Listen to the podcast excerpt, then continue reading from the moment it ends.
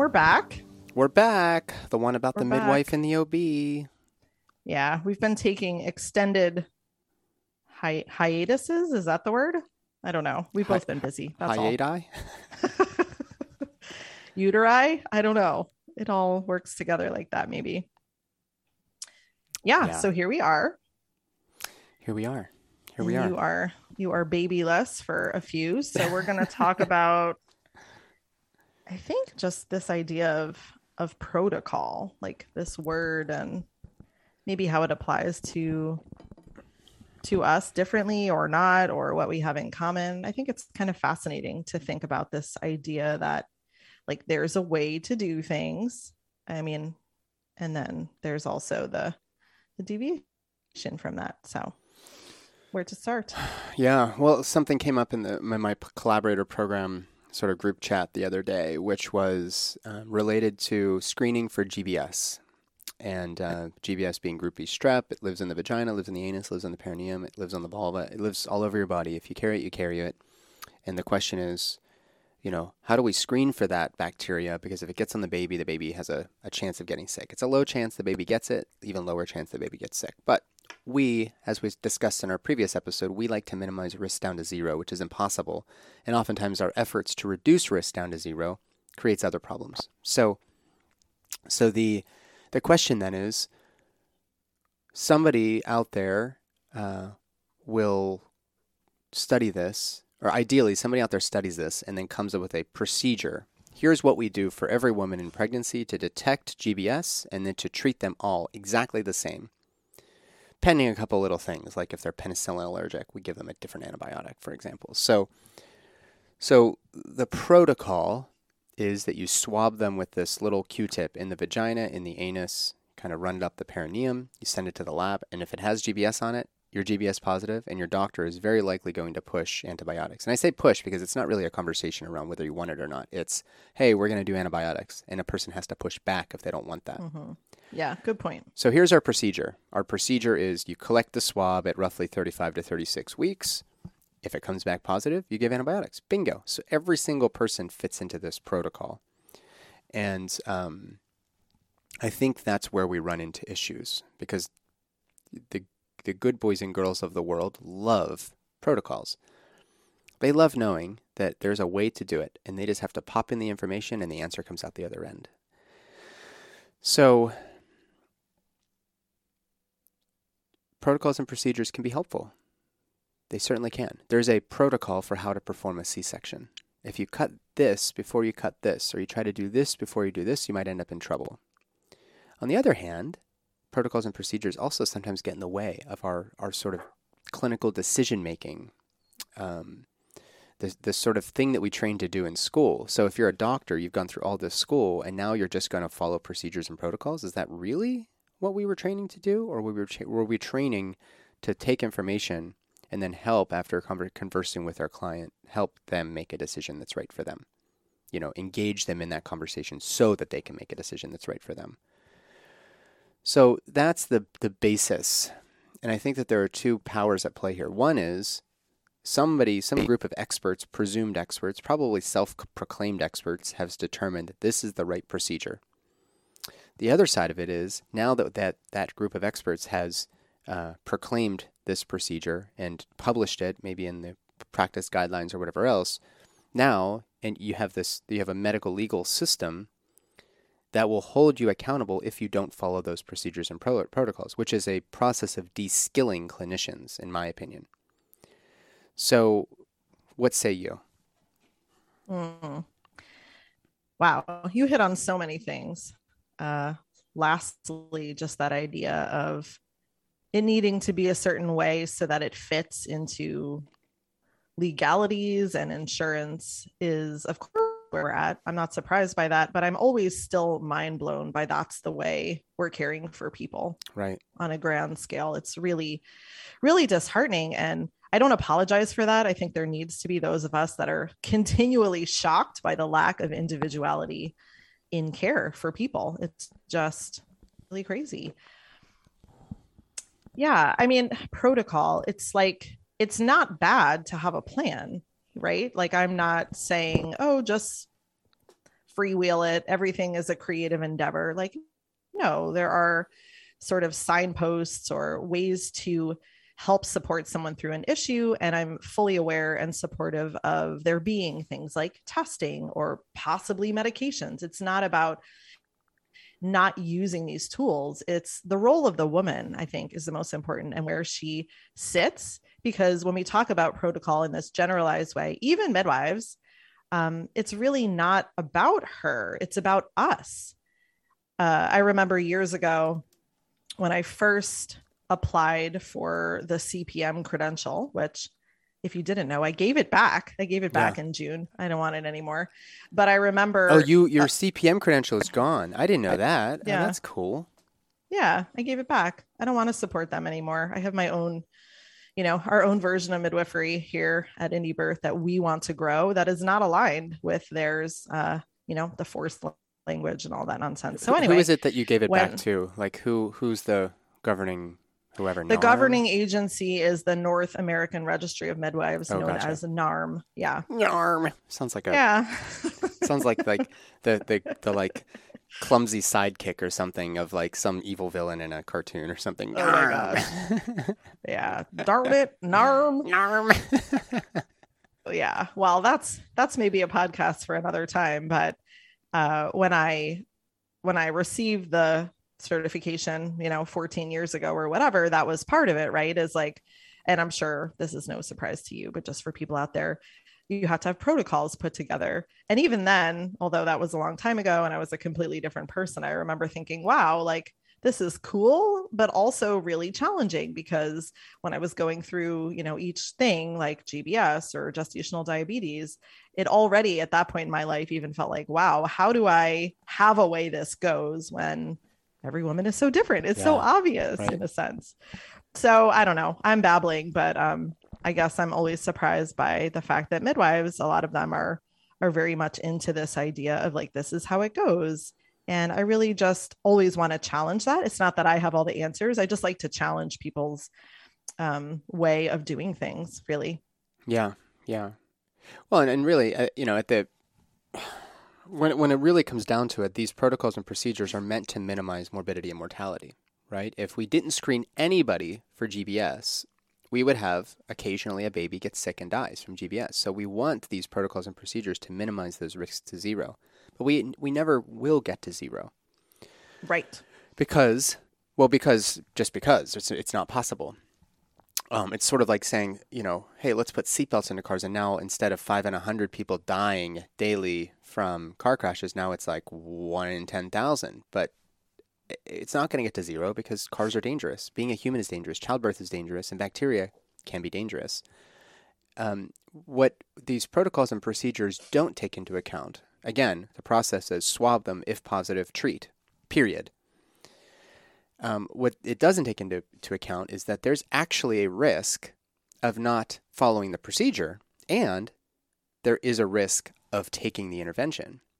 So, you know, one thing that came up when we were talking about this recently was well, instead of doing the swab in the vagina and, and, and anus, let's do a urine collection. If there's GBS in the urine, then there's a good good sign that they, you know, a, a, a, a good likelihood that they're that it's living in the vagina and, and, and anus. But that's actually not true because the baby's not being delivered through the bladder. The baby's not being coming through the bladder. And I don't know if there's data that actually shows that that has as, just as high of, of sensitivity as the swabbing of the vagina and rectum, but that's actually not the point. The point is that we have a medical system or a legal system that is going to look to the standard of care, which is this these published procedures and policies or whatever, and it's going to say, "Oh, this bad thing happened. We need some to blame somebody, and this person didn't follow the procedures, so they're the one that's that's responsible." Even if you went to the patient and you talked about the downsides of treatment, taking you know some perhaps broad spectrum antibiotics, you know, vancomycin's one of the the medicines in the algorithm. Otherwise, amoxicillin, etc. Um, clindamycin. We're seeing res- resistance to these bugs in the communities. So by just kind of flippantly giving people giving people antibiotics is actually doing more harm in the long run than good. So so when you talk to a patient, you can say, yeah, there's a there's a low chance that that your baby's going to get sick from this GBS. It's your choice. If you want it, then I will support you in that decision. But on the other hand, there is a whole bunch of downsides to taking antibiotics for your gut biome, for your baby's biome, um, and for multi drug resistant bugs developing in the community. So there is a downside to following the procedure. But if, if the f- procedure isn't followed, then the person who didn't follow it is going to be blamed by the medical legal system as being at fault. So what it always comes down to for me as a birth worker, if you're if you're a birth worker listening especially, is that it is your client's decision. You need to give them the the realities of doing a urine culture, the realities of doing a swab of the vagina and rectum, and in the realities of getting antibiotics. Like give them all of that information and then let them decide how much they want to adhere to the policies and procedures. And if you've done a good job of counseling, most people are going to say, okay, there's a low risk of this, there's a high risk of this. Let's go with the, uh, you know, the low risk thing, which might be just to not get antibiotics altogether. But it's not my job to say it's better to do this or that. It's my job to say, okay, you've made your decision. I'm going to document that. We've fully counseled them on risks and benefits, and now they've stood in their autonomy, and the baby's going to come out, and whatever happens is not on me. It's actually on the person who's who's giving birth. Yeah. I love that. And that's the shift I want to see. And that's where people, and that's fine. I think we need more people that are willing to say and to, and to work with people in such a way that it makes sense to say, hey, this is your choice. And like, yes, I will give you all the information I have, but I also don't know everything. And, you know, there will be stones unturned. So I'm here to support you.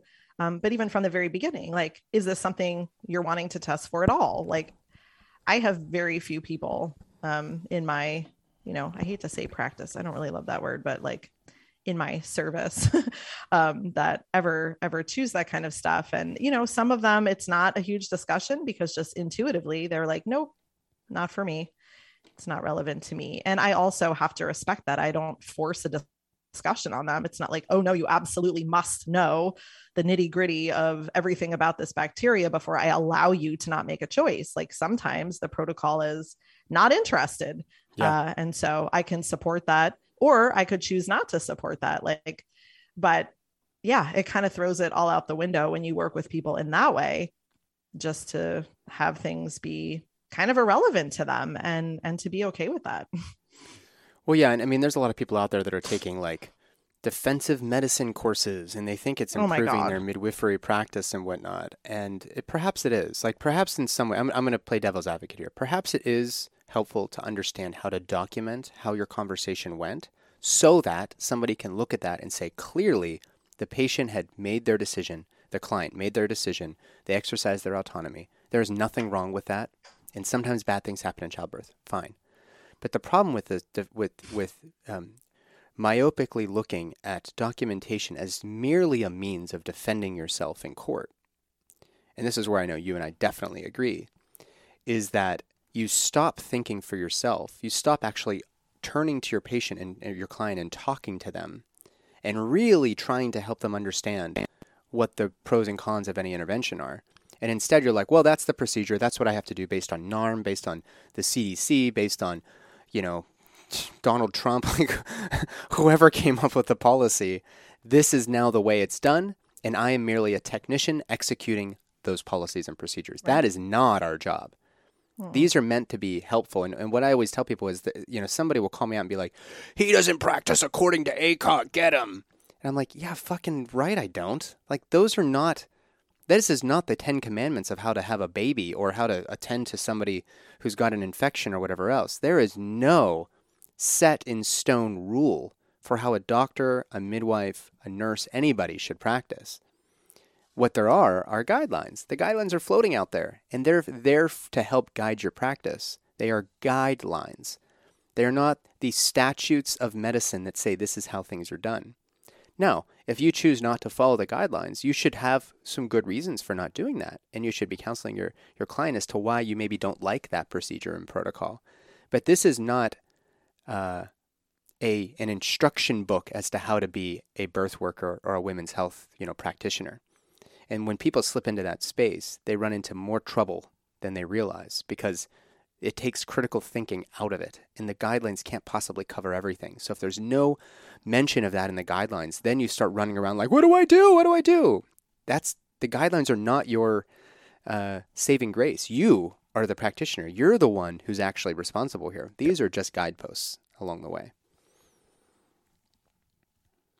Yeah, I think the woman is actually responsible in my world. And, yeah. you know, again, I know that's not everybody. And there are people that are like, oh, well, you know, I can't. Like, I work at a hospital or I work at a clinic. And it's like, yeah, I get that. So we're talking about maybe just an entirely different way of approaching the world and and working with different people and i do honor that um, but i think you know as a as a general discussion my hope for the planet is that more people could start to realize their own autonomy and their own power and maybe that would start to shift because gosh i know there are so many great doctors out there and midwives that feel they have to practice defensive medicine and i just feel like that's sad yeah. it's really freaking sad that that's how it's come to be and that these are people who must be so scared to go to work every day and i yeah. just really wish that could shift so i'll keep wishing but i'll also just you know keep doing what i'm doing and you'll keep doing what you're doing and maybe there's people out there that are like oh i really didn't think about it that way and maybe if i want to work that way then I have to make these changes. I have to make these shifts. Like I don't have to keep going right. working with people that like want to point a finger because I know that there are those people out there too. So, you know, defensive medicine didn't just come out of nowhere. It came out of this idea to blame people. And, yeah. you know, that's fundamentally what needs to shift. Yeah, yeah, totally. I mean, if if you so much I could say about that. Um that was well said. If you're attending to a birth, if if if let me put it this way. If your job makes you so afraid that something bad is going to happen, let's say birth working. If be if being a birth worker makes you so afraid that something bad is going to happen or that you're going to get sued, then you need to find a new job. Yes, that's what I mean. You're not the person to show up for a birth because you like, end up yeah. you use language you posture yourself you have all this nonverbal language that communicates that you're you don't feel safe. And if you don't feel safe then this person that you're attending to can't feel safe. So keep it cool calm and collected. Like stu and david hayes and Rixa Freeze are always talking about with Breech. like yes it's a buck coming out. Right. Take a breath. Chill the fuck out and take a breath grab an iced tea and come back and like you you got this. The woman's yeah. got this. If you are the one panicking in the room, and if everything you say seems like you're defending yourself in the courtroom, you are not going to lead them down the path of having an empowered birth. Period. It's not to say you shouldn't document. Just document it. Just say we discussed risks, benefits, alternatives. She chose this. Don't. We don't have to harp on it. We just need to do our job, which is to show up for them in integrity.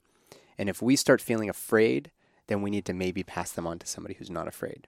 And if you find that every single time you go to a birth, you're really afraid of something bad happening, you need to do some inner work and figure out what that is because we as birth workers are special because we're not afraid. We walk into the oven and it's really hot in there, and a lot of other people don't want to do that. Right. So so there are good reasons to be thoughtful about how you're counseling and how you're documenting, but that is the extent of it. You know, um, saying, you know, midwives say things to me like, I ordered that test. Uh, the, the, the client reaches out to me and says, I'm upset that they ordered that test. Well, midwife, why did you order that test? Well, I'm not going to have her birthing under my care without that test. Okay, why did you get the test? Well, I'm worried about these things happening. Okay, now the patient knows that you're worried about something, but you haven't even communicated communicated to them what you're worried about or why you ordered the test. So this is a strange, like a, a small, you know, a, a, sort of ex- small example, but but really, when that is your entire pregnancy care, if it's being provided by somebody who's just ordering things because they're backing up their ass, you're no different from the OBGYNs and midwives working in hospitals. Period. That's why our C-section rates are so high. That's why our intervention rates are so high because, you know, the fear of something bad happening. Well, this is not a space for fear. There are things that bad things that can happen, but it's still not a place for fear. And actually, no. the work of a midwife or a, a you know a birth keeper an OBGYN in my opinion, but God, it's we're, I'm, there are very few of us out there like this. Your job is actually the work of, of you is to take all that stuff you know and then do whatever the inner work is that you have to do in order to feel confident and safe, uh, secure in your practice, in your skills, yeah. which can't come from a place of fear. No. And that's why I love you. It's so true. It's so, so true. I mean, it's yeah, it's fear in every way. And like, you know, to just touch on the whole defensive thing again, like we all have stuff to work through. Like that's that's just the world we live in. Like we've come a far way from the witch hunts, but not really. Not so, really. like, we're constantly working through it. Like, if you're listening to this, don't think that we're not. Like, it's a daily practice. But I think if you're constantly like seeing yourself in that courtroom defending yourself, like, that is something to look at. Like, yeah. If you're seeing that all of the time, every time you look at a woman and every time you get a test result back, that's a big deal. So take it as a sign, like you're saying, to kind of do the work um, because birth doesn't need any more fear, especially the last couple of years. Like, you know, we were kind of uh, off off recording talking about nervous system and just kind of how that's really changed for yeah, people yeah. and and it, it, includes all of us not just birthing women like our nervous systems are kind of fried and we're all needing to go the extra lengths to get ourselves back together so anyway that does have to do with protocol i'm sure in the end protocol right. fear yeah well, you know, I if if everybody was like you, we wouldn't really end up being, you know, we previous in our previous episode we talked about this COVID thing and, you know, there was prior to that, I'm sure we talked about masking at birth or not masking and and then of course we had kind of evolved through the shedding conversation. Like there's a whole bunch of stuff that isn't known out there. Right. And um to not beat a dead horse, but I'm sure we're going to be beating it for the next like 50 years. Yeah, right. Like when these big midwifery conferences came up, and every midwife, you you you renegade, powerful, wise woman, birth keepers, you just said, "Yes, sir, I obey you," and you popped yep. your face rag on and you walked in to your conference. And then, to go back to the witch hunts, the best way to not be burned at the stake to be a witch is to call out other people. So midwives right. are calling out others for not wearing masks and all this other stuff like this horizontal violence has actually been to the detriment of the feminine for millennia. Sure. And so we had an opportunity these past two years to just simply say, fuck the procedure. Like, this is stupid. I want to be able to connect with this person, just like I did and lost my job back in September, about a year ago. Like, fuck sure. the procedure. This person needs somebody to like love them. They haven't seen a face, had a had a heart close to their chest for for 18 months. That's the right thing to do. So fuck the procedure. Sorry for my language, everybody, but fuck it. And uh, I've gone through some very dark periods of anger, of resentment, of shame, of guilt, and you have to wash that away because after at the end of the day, this is not a matter of of. Uh, I don't walk into any room to take care of somebody afraid that something's going to happen. That just doesn't work. That's not what care providers do. You are actually the beacon of hope for them. Right. And if you're going to show up and, and have certain conditions as as to um, you know what things you are uh, willing to or not willing to do, then that's okay. And I think this is actually relevant to our previous conversation because it's not that you're afraid of something bad happening, but you have to set boundaries. You're like, I'm not going to go into this space being afraid and caring for you if you got the jab, knowing that something bad might happen. It's just not something that I'm comfortable doing. Yeah. And and I think that that's that's okay. But if you are going to show up and you're going to be in a hazmat suit with a mask and everything else, and the person's like, what the fuck is this? Like, can you just take care of me? Like, oh, no, no, no, no. Policies and procedures. That's where we end up. That's where we end up with a problem. And that's why so many people are seeking us out is because it's your decision. Yeah, the, the responsibility and the outcome is on you. I'm right. just here to support you. Yeah. And that's, I mean, that's the new paradigm, you know, and it's a different choice of vocabulary. It's a different vibration.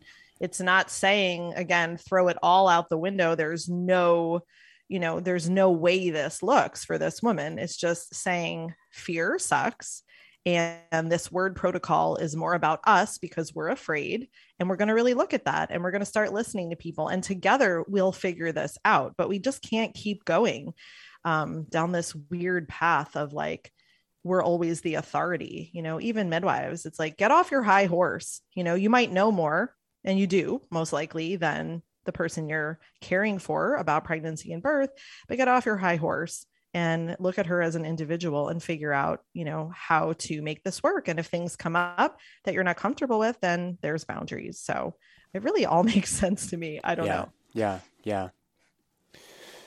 Yeah, totally. Well, I think we're over time. I, I, We I think I'll just leave it with that. I think that was a really great way to end. All right. Nice seeing you, friend. Good to see you too. We'll be in touch, okay?